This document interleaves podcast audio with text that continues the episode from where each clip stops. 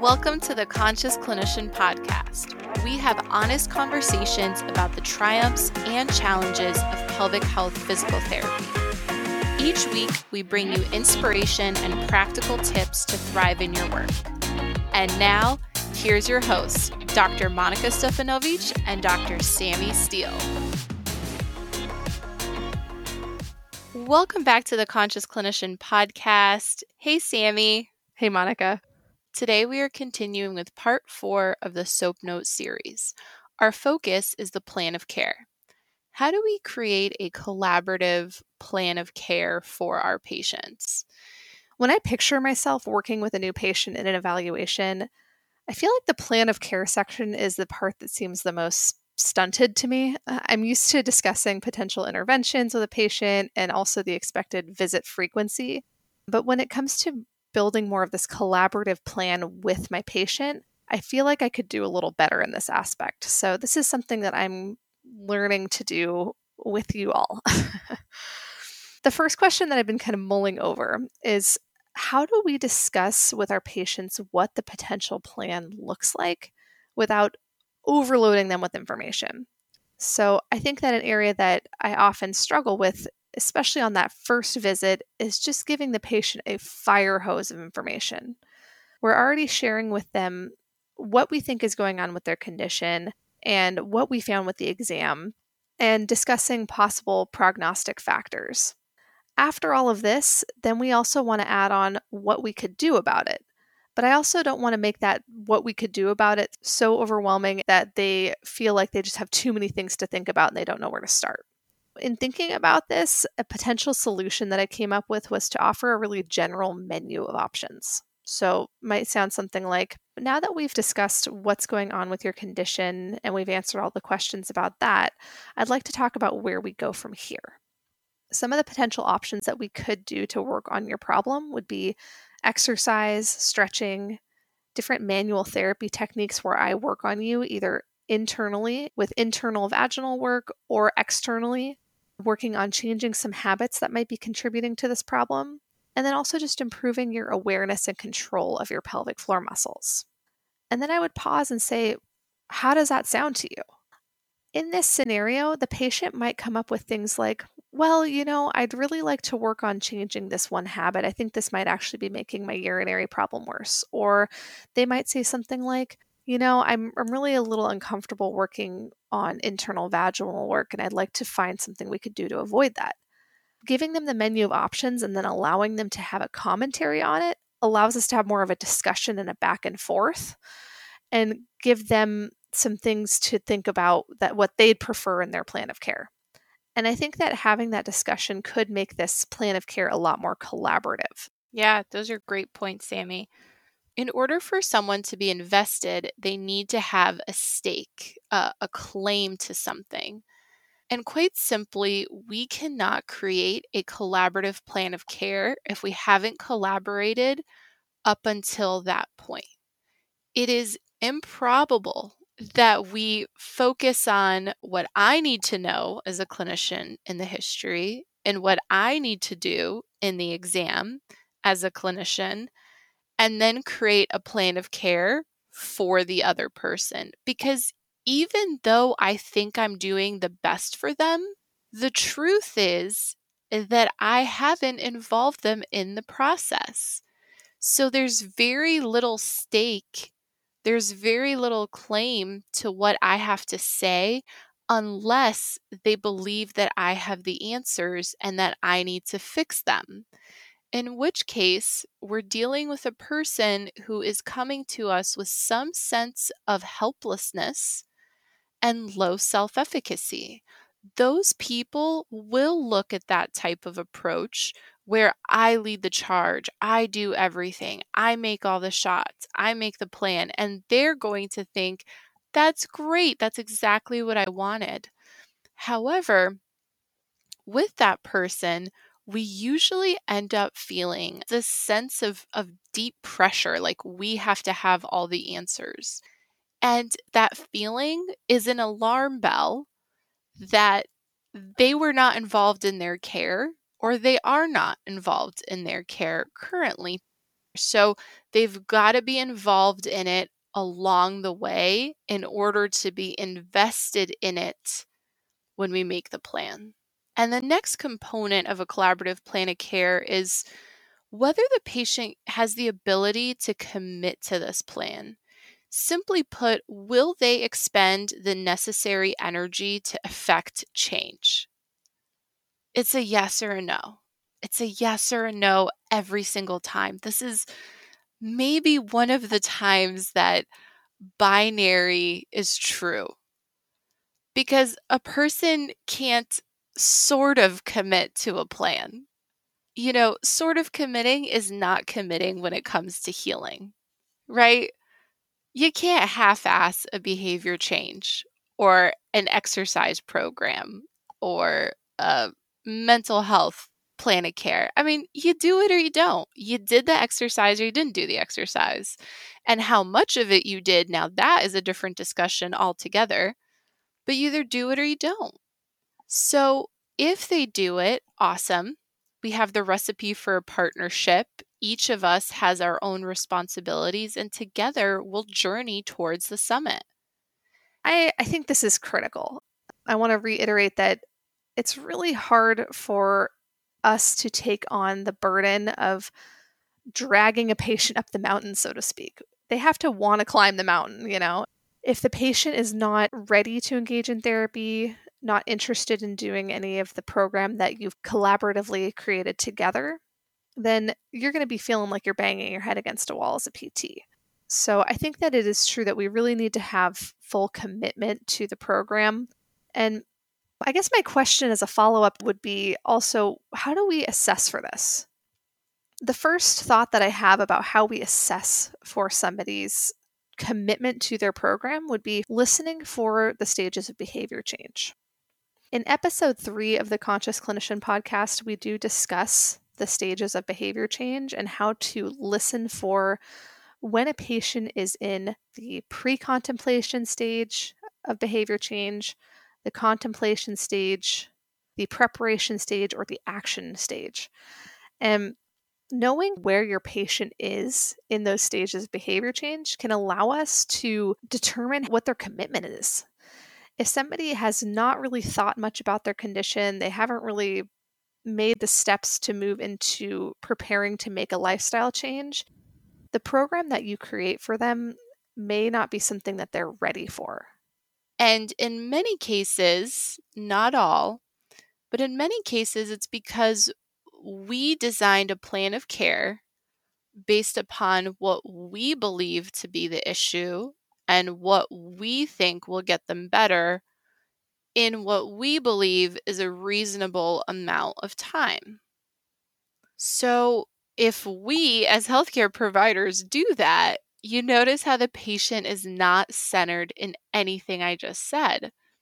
They don't need to commit to a plan of care where they are not centered. In fact, I would side with them and say that in my experience as a patient, when I'm given a program by a provider that clearly has not centered me in it, I have no desire to be part of that plan. And at this point, as a person, I actually go find another provider to consult with.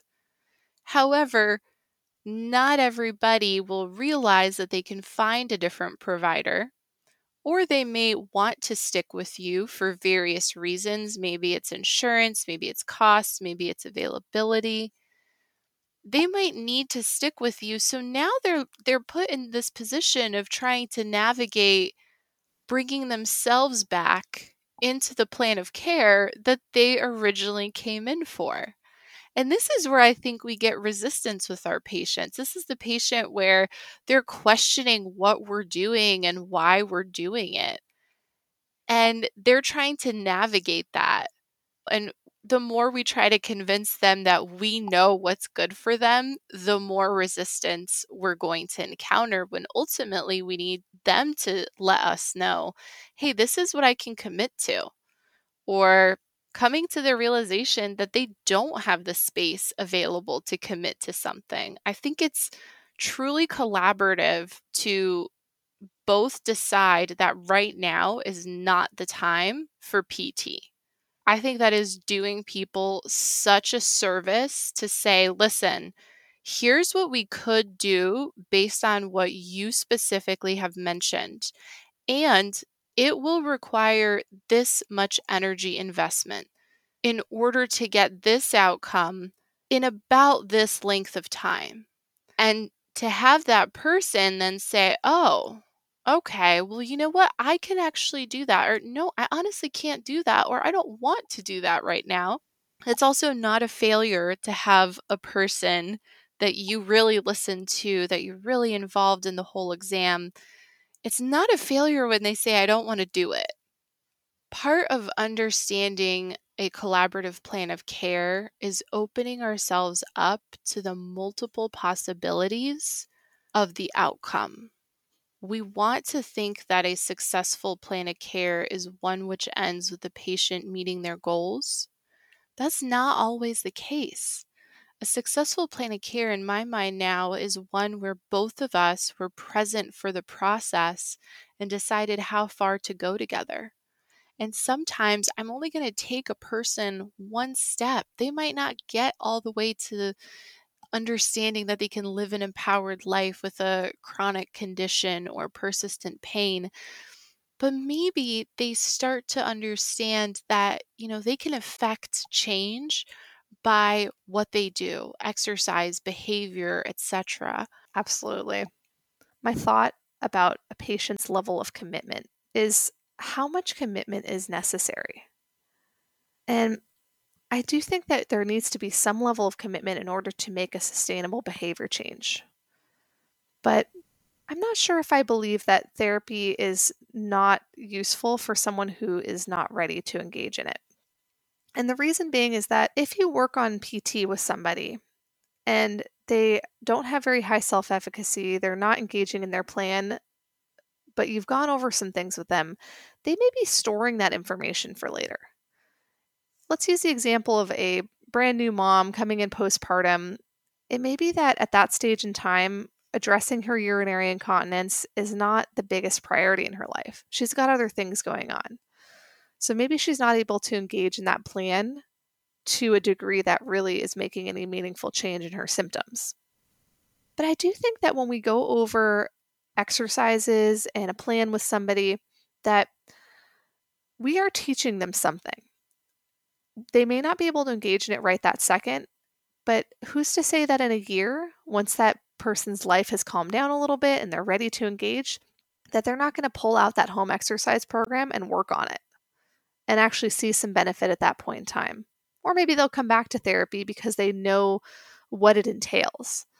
So I'm not advocating for seeing somebody indefinitely when they're not engaged in their plan, but I also think that we can give people some credit for things that they may be absorbing behind the scenes.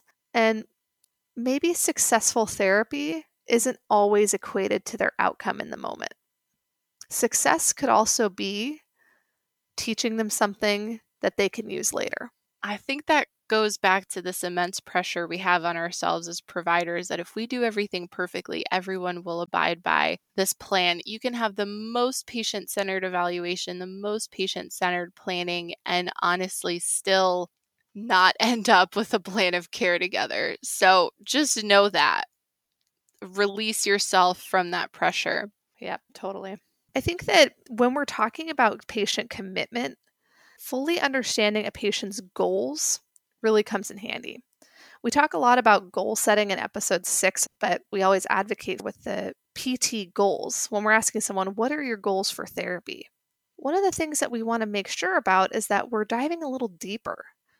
If we hear a goal like, I want my leakage to get better, that's not specific enough. That doesn't tell us when we've actually met the goal. What does better mean to the patient, right? A much more specific goal would be something like, I want to be able to run three miles without leakage.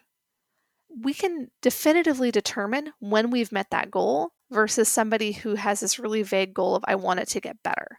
If we really understand our patient's goals, we can take that and draw it back into the plan of care so that when we're discussing with the patient all of the things that might help them, we can bring up, we can do running specific training and work on your pelvic floor in the context of running to help you meet your goal of getting back into running without leakage. What do you think about that? That's going to help to create a patient who's much more invested in that plan that you've created because it's addressing something that they're specifically concerned about. So that would be my other tidbit is draw back on those goals and really make sure that the plan that you're creating is actually meeting what the patient wants and not what you want as the provider. The other thing that I like to listen for in my patients is when they're asking active questions. We've noticed that patient, right? They're sitting in front of us and we're telling them, here are all the things that we could do. And they say, okay. And you ask, do you have any questions? Nope. In the past, I would have taken this patient to be right on board with me, ready to go. And now I'm realizing that if somebody has no questions, they actually are not as engaged in the process as somebody who goes, Well, what about this? Or what about this exercise? Do you think working on my core might help? Well, you know, I don't know if I don't know about this one. I've tried this type of stretching before and it actually really flared me up. That's the type of person who's willing to engage with you in a conversation about what would be best for them.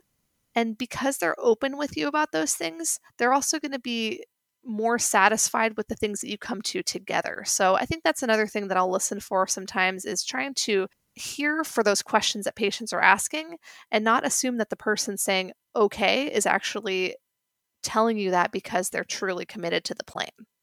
Because ultimately, for them to commit, they need to be part of the process. They need to be part of the solutions that you all come up with together because it's their body that they don't feel safe in. You might know that their body is safe, but they don't know that their body is safe and that their body is within their realm of control to some extent. Sometimes there are diseases or conditions in which their body is not fully within their control, but often there is some level of effect that we can exert to improve what's going on. I think we really believe that as PTs is like no matter what's going on, we can still try to preserve or to slow down processes. So we can bring that semblance of hope to someone and we can hold a certain amount of faith that they will be able to commit. We also need to read the writing on the walls when they're not committing and we need to have a very compassionate conversation with them around you're not affecting enough energy to see change. And until you do so, this will not change rather than trying all different techniques and they're not getting better in a visit, oh my gosh, I'm going to do something different.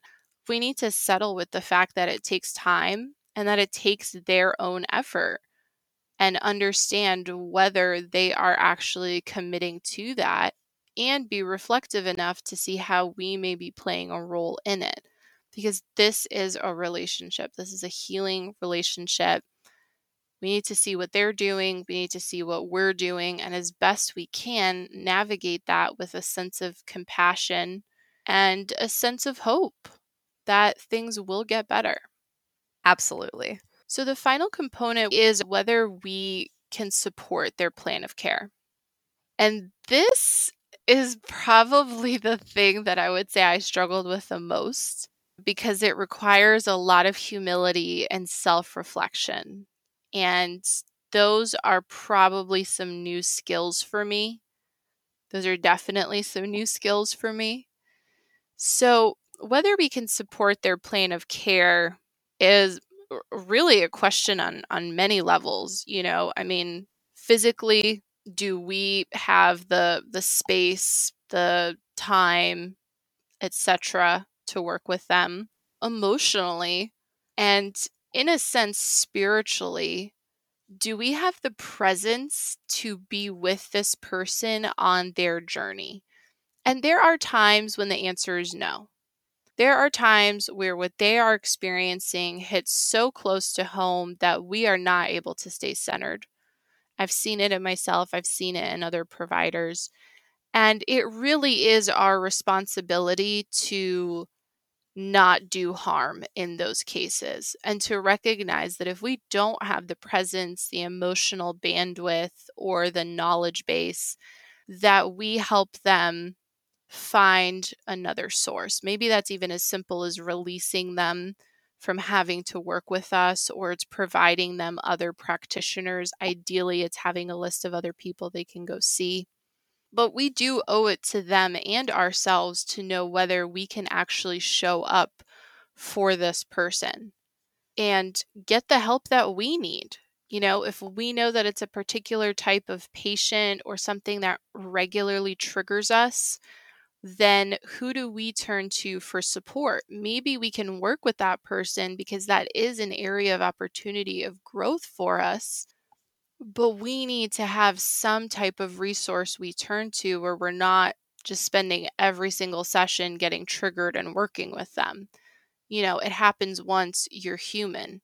It happens twice, it's a pattern. It happens three times, it might be bordering on negligence to know that you're consistently getting triggered by the same thing and you're continuing to show up in your work. When triggers come up, they will come up. They always come up. We're human. It's part of our experience. Let's work through them. Let's be mindful. Let's be aware of what's going on. Release it. Let it pass. But let's work on it.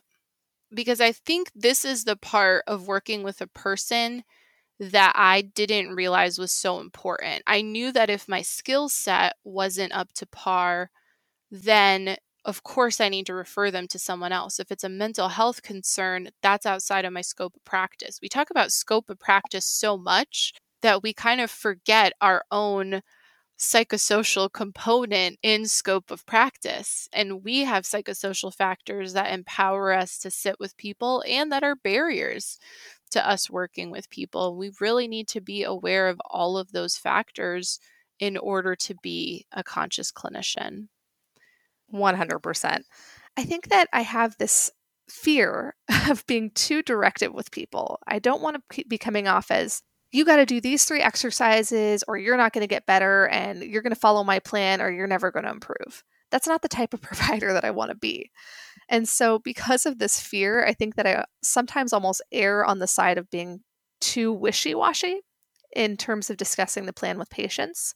And I think that it might actually be helpful to find a middle ground in between these two extremes and be able to say something like, most of my patients find relief when they're really consistent with the treatment plan that we develop.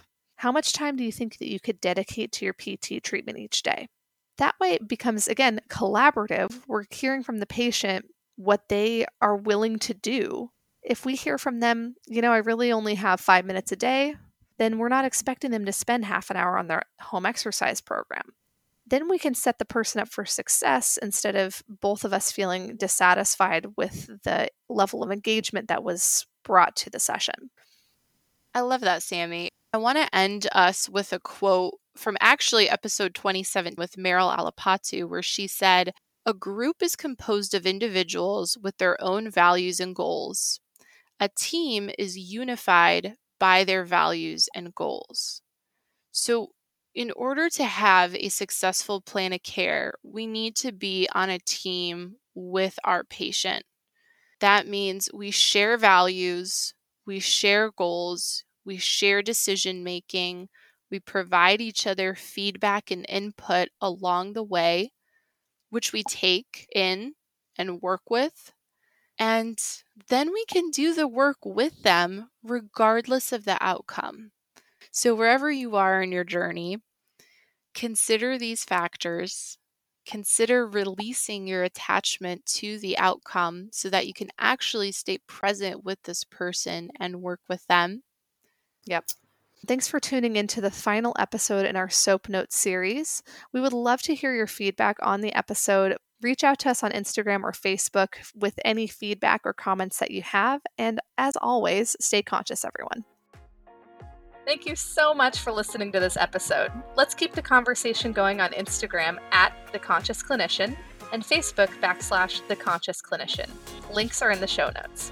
If you enjoyed this episode, please subscribe and write a review for the podcast to grow our community. Stay conscious, everyone. Stay conscious, everyone.